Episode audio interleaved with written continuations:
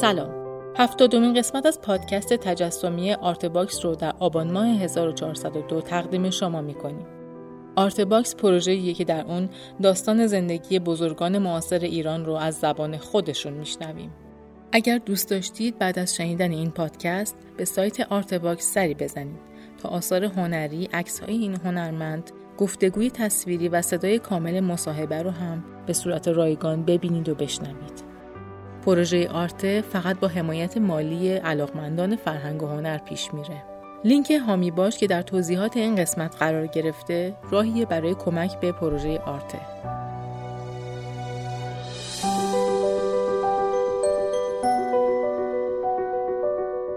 قسمت اول از صحبت‌های فرشید مسخالی رو که درباره زندگی نامه، تحصیلات و شروع فعالیت حرفه‌ایش هست با هم میشنویم.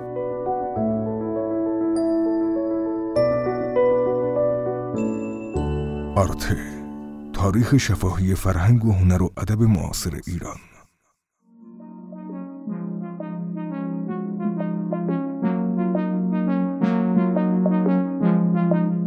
من 1322 در اصفهان به دنیا آمد پدر من حسابدار بود. حسابدار بود در کارخونه ریسباف و مادر منم خاندار یعنی مادر من مثلا فکر می‌کنم 19 20 سالش که بود دو تا بچه ما ما سه نفریم. دو تا بزرگا رو داشت. من تصور می‌کنم مال خانواده بودم که گرایشات غیر مرسوم مثلا درش وجود داشته مثلا پدرم خب در اون دوره بچگی من مثلا موسیقی کلاسیک گوش می‌کرد. مثال اهل موسیقی بوده ویولون می‌زد پیانو می‌زد. بانک حسابدار بود. نقاشی می‌کرد. یعنی متعارف نبود پدرم. بانک مادرم متعارف بود پدرم متعارف نبود. و در منم این تمایلات نوجویانه هم از لحاظ سبک زندگی هم از لحاظ تمایلات کاری چیزایی که مثلا فکر کنید که ما بین دو تا مبل اگه بخوام انتخاب بکنم کدوم رو انتخاب می‌کنم؟ من معمولا مدرنتر انتخاب می‌کردم. مثلا با اینکه خونه ما پدرم ویولون می‌زد و ایرونی دستگاه رو می‌زد ولی موسیقی کلاسیک هم گوش می‌کرد من هیچ وقت جذب اون قسمت ویولون زدن پدرم نشدم. جذب اون قسمت موسیقیش گوش کردنش شدم به نوع لباس پوشیدن. یعنی این چیزی که الان من در واقع دارم راجبش فکر می‌کنم و فکر می‌کنم شاید دارم درست می‌کنم چون چیزی به این سادگی هم ساده ای نیست. اینه که تمایلات نوجویانه داشتم. خونه ما هم یه خونه قدیمی بود. از اون خونه اصفهان نوع خونه هاش اینطوری بود که وقتی یه خونه می‌خواستن بسازن تمام چون با خش میساختن. تمام بنیادشون ممکن یه جای بعد آجر اضافه می‌شد ولی کلا با خش میساختن. و سیستم ساختنم اینطور بود که میمدن از همون محل رو میکندن و همونجاش خش میساختن و همونجا خونه رو میساختن. در چه می‌تونم بگم درصد بالایی از خونه های اصفهان سطحش از سطح خیابون پایین تر بود. برای اینکه باید از اون مواد استفاده می‌کردن برای اینکه بسازن.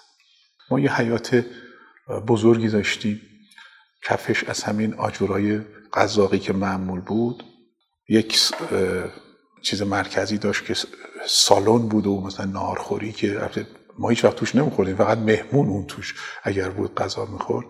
بعد یه طرفش من و مادرم و بچه ها زندگی می‌کردن. یه طرفش هم یعنی اتاقای اون طرف پدرم زندگی می‌کرد اتاقای این طرف هم ما زندگی می‌کردیم.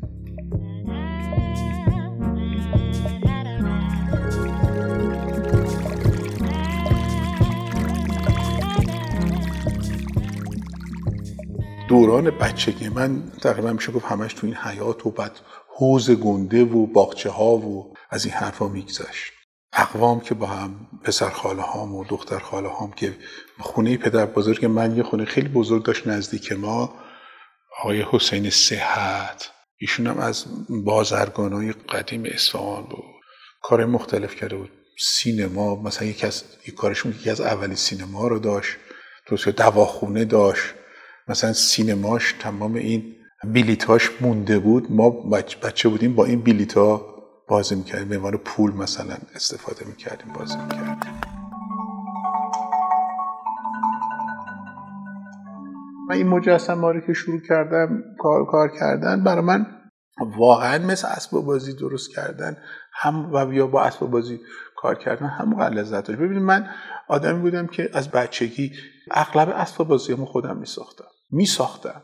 یعنی قلعه می ساختم توپ می ساختم مثلا قوطی های قرص پدرم و اینا توپ می ساختم عروسک های خواهرم رو برمی داشتم عروسک های کوچولو برای اینا زره درست می کردم زره آهنی درست می کردم شمشیر درست می کردم کلا درست می کردم و اینها با هم جمع کردم قایق درست می کردم قایق درست می کردم مثلا ایرون یه چیز اسم ناودون هست ناودون های چوبی هست. یعنی از پشت بون دراز میاد بیرون. و من با این چوبای ناودونی که مثلا از بین رفته بود کشتی می ساختم بادبون اینا روی حوز باشون بازی می‌کردم. زیر دریایی ساخت. حتی یه دفعه زیر دریایی ساختم یعنی بلند شدم رفتم که برام بسازن و بعد این عروسکا رو میذاشتن تو زیر دریایی می‌رفتن و موتور براشون درست ببینید من این بازی این بازی هنوزم تو هست. اصفهان یه شهری بود که آثار حالا اصطلاحا هنری بود یعنی به وفور بود. مثلا دو نفر اون موقع دو نفر بودن که اینها دو تا مغازه داشتن دو چارباق آقای سنبات و آقای هایراپتیان که این دوتا کارشون این بود که تابلو میکشیدن و میفروختن. یعنی یه گالری شخصی داشتن. این مال دهه مثلا سیه. که قبل از منم قبل از مام بودن اینا. هایراپتیان بیشتر مسجد چارباغ رو می‌کشید. خیلی هم خوب آبرنگ کار می‌کرد. سنبات چیز می‌کشید. مثلا جاده های قدیمی می‌کشید و پلای قدیمی و شطور کاروان شطور رد می‌شد. یه شب نشسته بودن همین مثلا کنار این حرف و اینها عملا گالری داشتن و عملا فروش داشتن. و من همیشه مجذوب بودم که چطوری اینو اولا این نقش هایی که مثلا نقشه تمام گنبد و اینا رو به قدری تر تمیز در میورد با آبرنگ چون خیلی سخته که چون لایه لایه باید کار بکنیم این در واقع برخوردای من بود با این دنیای حالا نقاشی.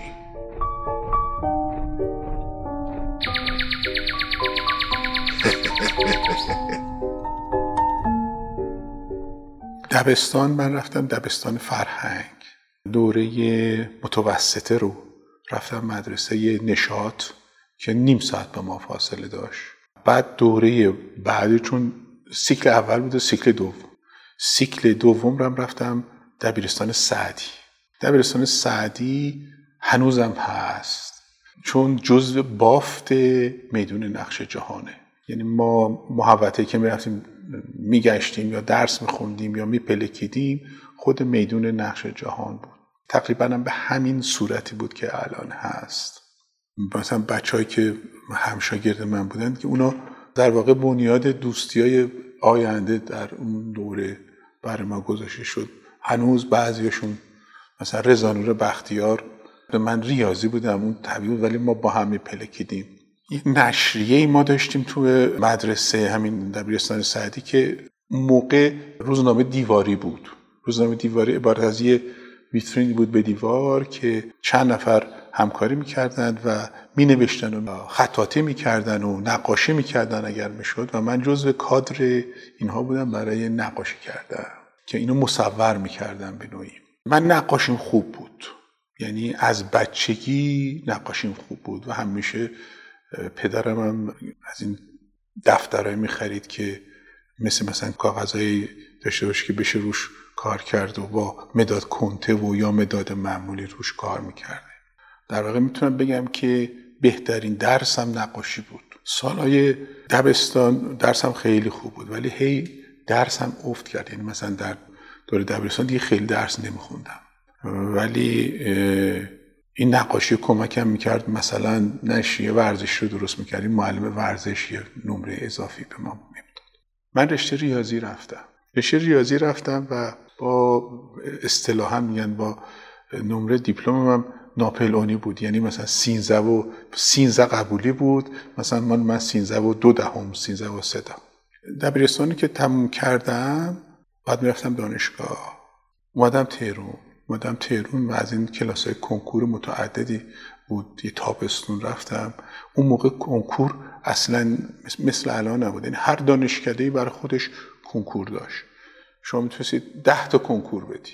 منم کنکور متعدد دادم. دانشکده فنی دادم دانشکده معماری دادم دانشکده حتی یادم حسابداری دادم در یکی از این دانشکده های مختلف. بعد یک گروه هم بودیم ما از اصفهان اومده یکی از دوستان بود مسعود خلیلی. اون گفت آقا ما رفتیم معماری اسم بنویسیم برای کنکور. گفت من می‌خوام برم مجسمه سازی هم اسم بنویسم.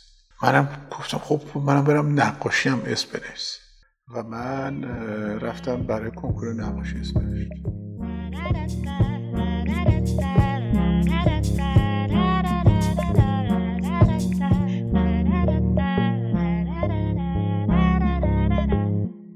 مثلا رشته نقاشی امتحان دادین مثلا خانوادهتون موافق مخالف تشویق من اصلا نگفتم. یعنی من به پدرم نگفتم من نقاش. من من گفتم گفتم که من معماری چیز کردم اسم نوشتم نقاشی هم نوشتم. بعد گفت نقاشی چیکار می‌کنیم؟ گفتم ما طراحی داخلی می‌کنیم. چون نمی‌تونستم بگم که من نقاشی می‌خوام بخونم. این اصلا بی معنی بود. یعنی مثلا حتی بعد از سالها من مثلا کار می‌کردم یکی از اولین چیزایی که کار کردم مجله نگین بود. کار کردم. نه اینکه اولین باشه ولی جز اولین کارام بود. بعد از مدت که مجله نگین کار می‌کردم یه دفعه یه دفعه رفتم اصفهان و مجله رو بردم اصفهان. و به بابام گفتم که من توی مجله کار می‌کنم. گفت چیکارش می‌کنی؟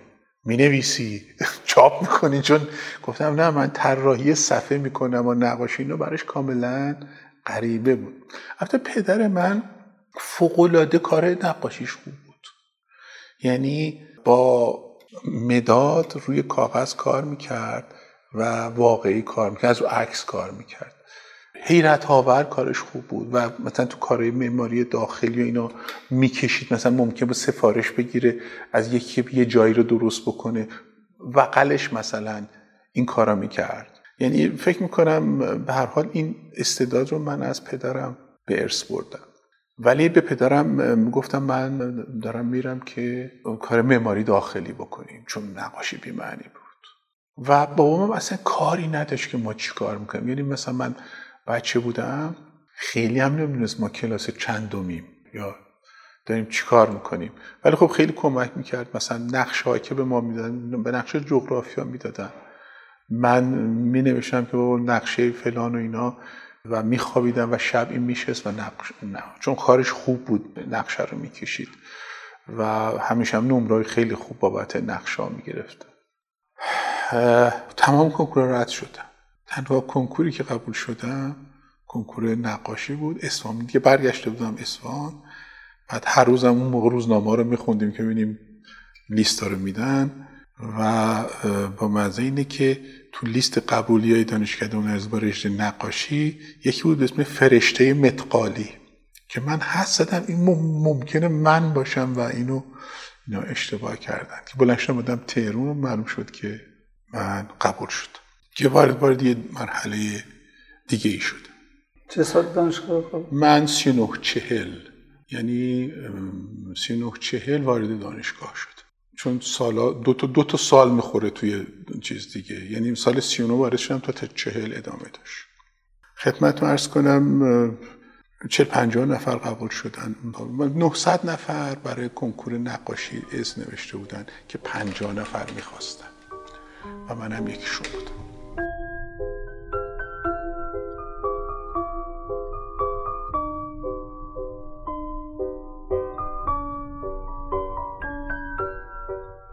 موقعی که وارد دانشگاه شدم نظامش یه نظام خیلی بازتری بود. دوره بود که آقای فروغی فکر می‌کنم رئیس دانشگاه بود. یعنی دوره بود که مثلا اولا آتولیا تقسیم شده نبود. یک آتولیه دراز بود که این نقاشا توش بودن دانشگاه در سه بخش داشت. یه بخش اصلی داشت که دانشگاه با اون بخش و اون بخش معماری بود. یعنی معمارا سه تا آتلیه داشتن که سه تا معمار اونا رو اداره می‌کردن. ولی نقاش ها یک آتلیه داشتن که متشکل از سه تا اتاق بود.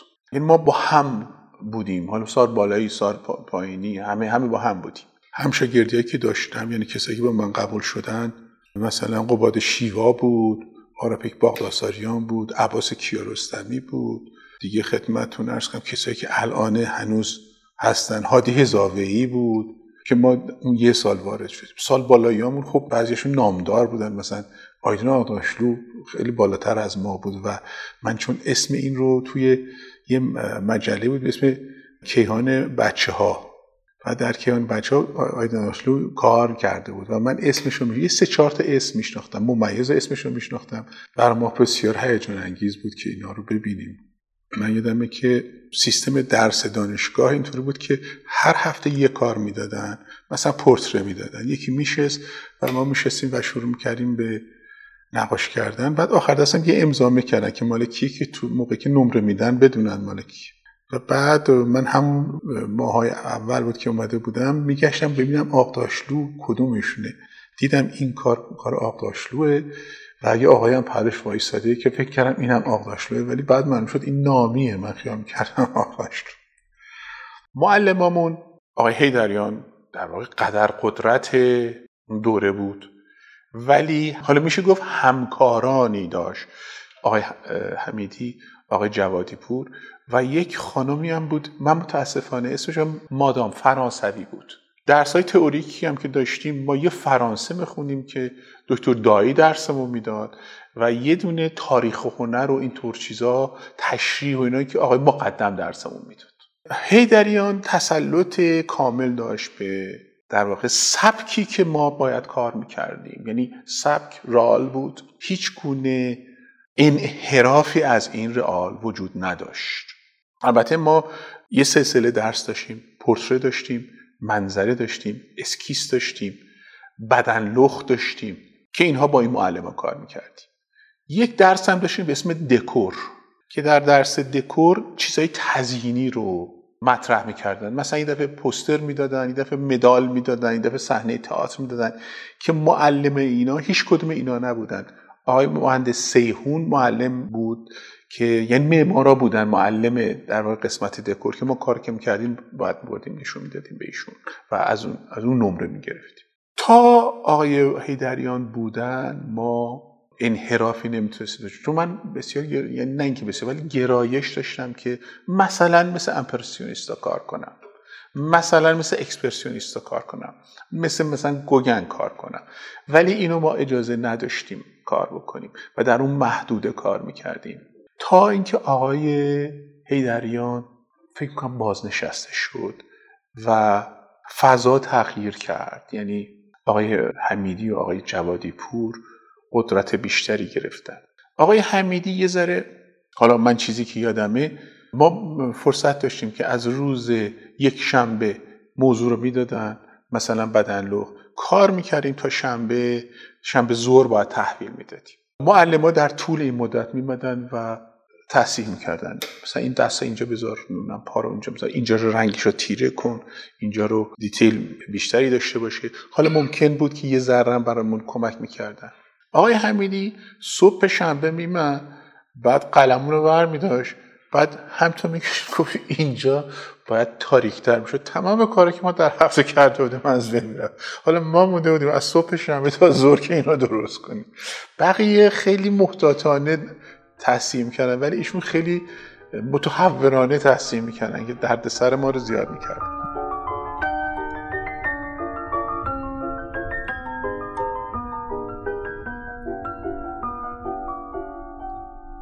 بعد آقای فروغی رفت. در این دوره مثلا تمام لوازم نقاشی به ما می‌دادن.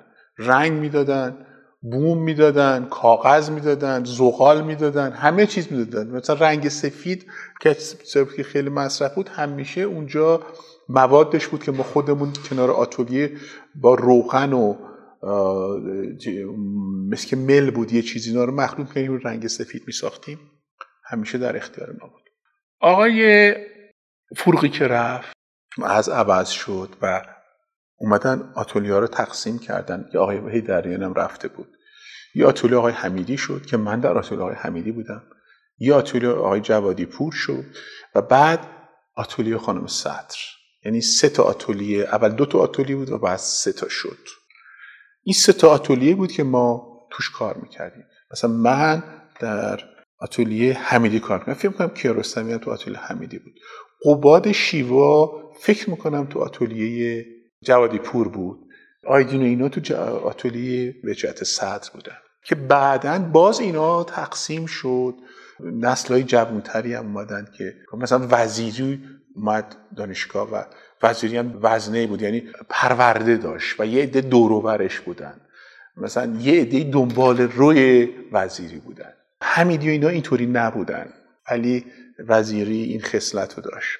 در این دوره بود که در واقع گرایش های مدرن تو دانشکده چیز بود. مثلا مثلا یکی از بچههایی که تو دانشکده کار می‌کرده یک تایی بوده و من یک تایی مثل که یه دفعه خیار رو قرمز می‌کشه و هیدریان مثل که بیرونش می‌کنه از دانشکده که تو به چه دل خیار رو قرمز کشیدی؟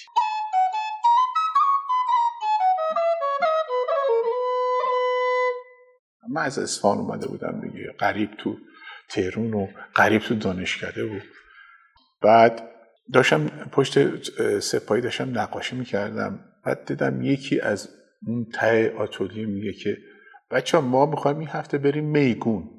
کسی میاد؟ منم نگم من دلم می‌خواست برم گفتم من. بعد من از پشت آتولیه همچینی کردم و اونم امریت عباسی کیارستمی بود. و گفتم میام. گفت که خب پس مثلا فلان روز که یادم نیست ساعت هشت اون موقع از میدون چیز می‌رفتن دیگه. از میدون فوزیه می‌رفتن اونجا دم ایسکاو باش. ما هم رفتیم و, و بعد ما با هم اونم با سه چهار تا از دوستان بود و که اتفاقا هنوز یکیشون هست. و ما رفتیم میگون. من نه عباس رو میشناختم نه اونا منم میشناختم و این پایه‌ای شد که ما یه رفاقتی ما بینم ایجاد شده دیگه این صمیمی شد و می‌تونم بگم که واقعا من در طول زندگی دو تا دوست داشتم که اینا رو تو دانشکده پیدا کردم. یکشون هم عباس بوده و یکشون هم مرتضی ممیز بوده که اینا بهترین دوستای من بوده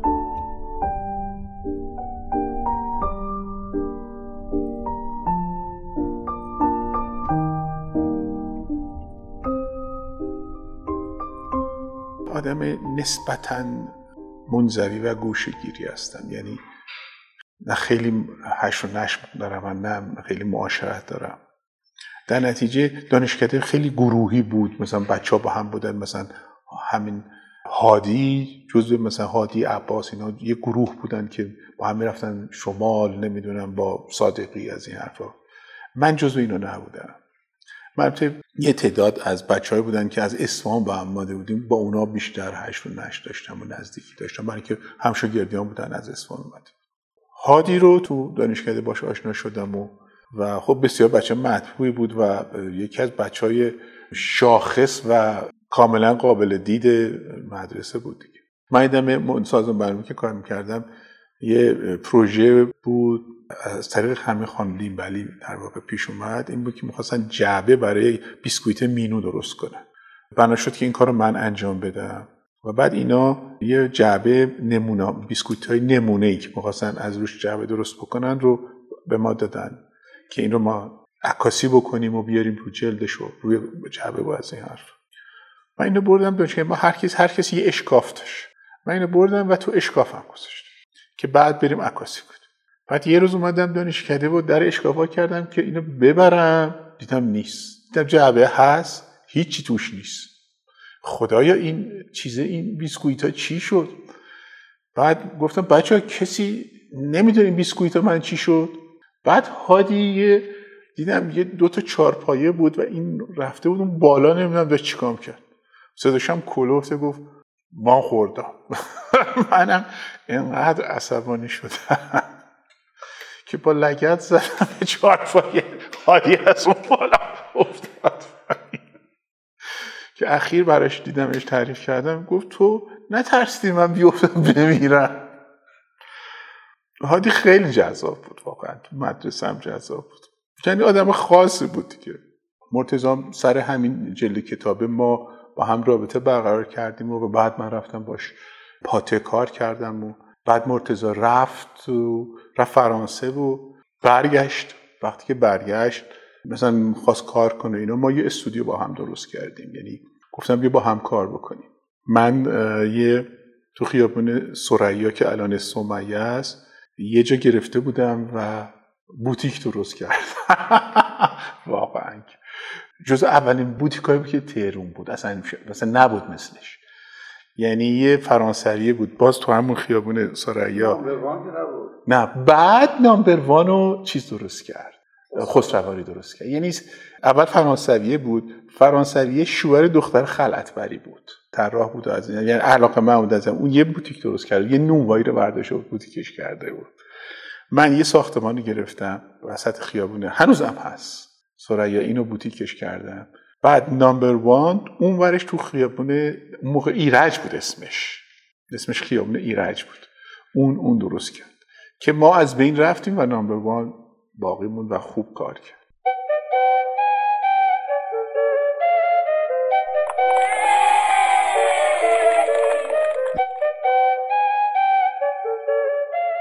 یکی از امتیازاتی که دانشگاه داشت اینه که بچه ها می‌تونستن کار کنن و دانشکده بیان. یعنی وقتشون لازم نبود و در دانشکده بگذرونن و اغلب کار می‌کردن و خرج زندگیشون رو در میبردن. من خودم از 1343 بود که دنبال کار میگشتم. یکی از همشاگردیامون نسرین تاهری بود. و از من بالاتر بود ولی اون در سازمان برنامه کار می‌کرد در قسمت روابط عمومیش. به من گفت که سازمان برنامه الان یه دنبال یکی میگردن هفته دو روز سه روز کار کنه. می‌خوای بیای کار کنی. منم که از خدا می‌خواستم. و رفتم سازمان برنامه در روابط عمومیش و شروع کردم به با کار کردن به عنوان مثلا حالا اون موقع گرافیس که وجود نداشت. بهش می‌گفتن نقاش تبلیغاتی. یعنی کسایی که کار می‌کردن نقاش تبلیغاتی بودن. گرافیس بعد گرافیک بعدا اصلا پدیدش پیدا شد. من یادم تو سازمان برنامه یه نمی‌دونم فکر کنم پسر برادر هدایت صادق هدایت یا یکی از اقوام نزدیک صادق هدایت تو اونجا کار می‌کرد و یک کتاب در آورده بود. و چون من اونجا کار گرافیک می‌کردم از من خواست که جلدش رو بسازم. و اون اولین جلد کتابی بود که من ساختم. جیبی هم بود. ممیز این جلد رو دیده بود و خیلی خوشش اومده بود. با من شروع حرف زدن و با هم رابطه برقرار کردن و نزدیک شدن. یعنی اونقدر ما نزدیک شدیم که ممیز اون موقع یک آژانسی بود آژانس پاته. آژانس مال آقای شاه دوستی که اینا تبلیغ چیز رو می‌کردن. تبلیغات هاوی لوکس رو یعنی یه سلسله رنگ بود. هاوی لوکس و از این حرفا اینا رو تبلیغ می‌کردن. سوناپ و اینا رو تبلیغ می‌کردن. به مرتضی من گفتم می‌خوای بیای اونجا؟ گفتم آره. چرا که نه که منم رفتم و یه میز به من دادن منم اونجا نشستم. یه موقع آقای شادیسو من کار می‌داد ولی من برای بیرون سفارش انجام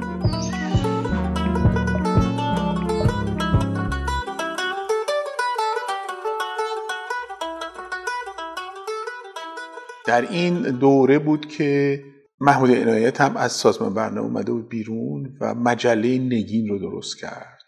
و سه تا شماره اولش رو مرتزا برش درست کرد. یعنی هم جلدش رو میساخت هم لیاتش رو می‌کرد و هم تصویرسازیش رو می‌کرد و و بعد مرسا رفت. برای اینکه می‌خواست بره فرانسه درس بخونه و بلند شد رفت فرانسه. و بعد گفت تو بیا جا من این بکن. گفتم آه منم خیلی علاقه من بودم. و من رفتم با محمود عنایت شروع کردم. چون میشناختمش هم قبلا با هم کار کردیم شروع کردم کار کردن و مجله نگین رو فکر می‌کنم از شماره حال دقیق یادم نمیاد شماره چهارم پنجم بوده. از اون شماره من شروع کردم کار کردم من چندین سال با دکتر عنایت سر مجله نگین واقعا با علاقه و با میل کار کردم و اونم می‌تونم بگم مشتری بسیار درجه که بود. یعنی اصلا کاری نداشت. ما هر کاری دلمون می‌خواست می‌کردیم. یعنی مثلا من یه ستون سفید میذاشتم. اصلا نبود این چیزا. حالا الان ممکن کار نکنم ولی اون موقع برام فوق جذاب بود که خب مثلا ما بیایم یه ستون رو اصلا کاملا سفید بذاریم. من تجربیات خیلی مثلا با حروف کار کردن رو مقدار زیادی اونجا تجربه کردم. تصویرسازی تجربه کردم. لیات مجله رو تجربه کردم. جلد سازی رو تجربه کردم. و دوره بسیار هم لذت بخشی بود هم بسیار آموزنده دوره که من با نگین کار کردم. من دیگه دانشگاه در واقع خیلی حالا اصطلاحا نیمه وقت و خیلی پارت بخت من می‌رفتم. تا سیهون فشار گذاشت که باید کار کنیم و من شروع کردم مقداری کار کردن. پروژه دیپلم افتاد موقعی که سیهون رفته بود و میر فنرسکی بود و فضا دیگه برای ما خیلی مناسب بود. برای من بیرون کار کرده بودم مقدار اس پیدا کرده بودم چون هم نگین رو کار می‌کردم. یه دو تا کتاب برای آذر یزدی کار کردم کتاب بچه ها و مقداری جلد می ساختم برای انتشارات نیل اون موقع و یه انتشاری دو تا انتشاراتی. فرشیدم امضا می کردم حالا چرا فرشید امضا کردم نمی‌دونم ولی فرشید امضا کردم یه اسم پیدا کرده بودم. در چه پروژه دیپلم فوق العاده برای من سهل گرفتن.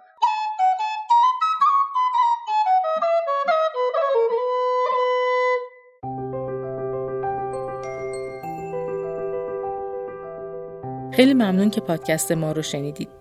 در قسمت بعد فرشید مسخالی درباره تالار قندریز و کانون پرورش فکری برامون صحبت می‌کنه.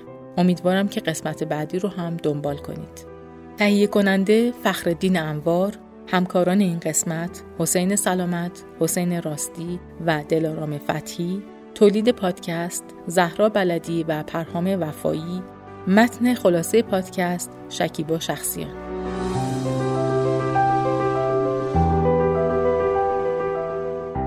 من آزاده نوزاد مقدم هستم و می‌خوام بخش جدیدمون آرتکست رو هم بهتون معرفی کنم. ما در آرتکست داستانهایی از سرگذشت بزرگان فرهنگ و هنر و ادب معاصر ایران رو که در بینمون نیستند براتون میگیم. امیدوارم آرتکست رو هم بشنوید و دنبال کنید.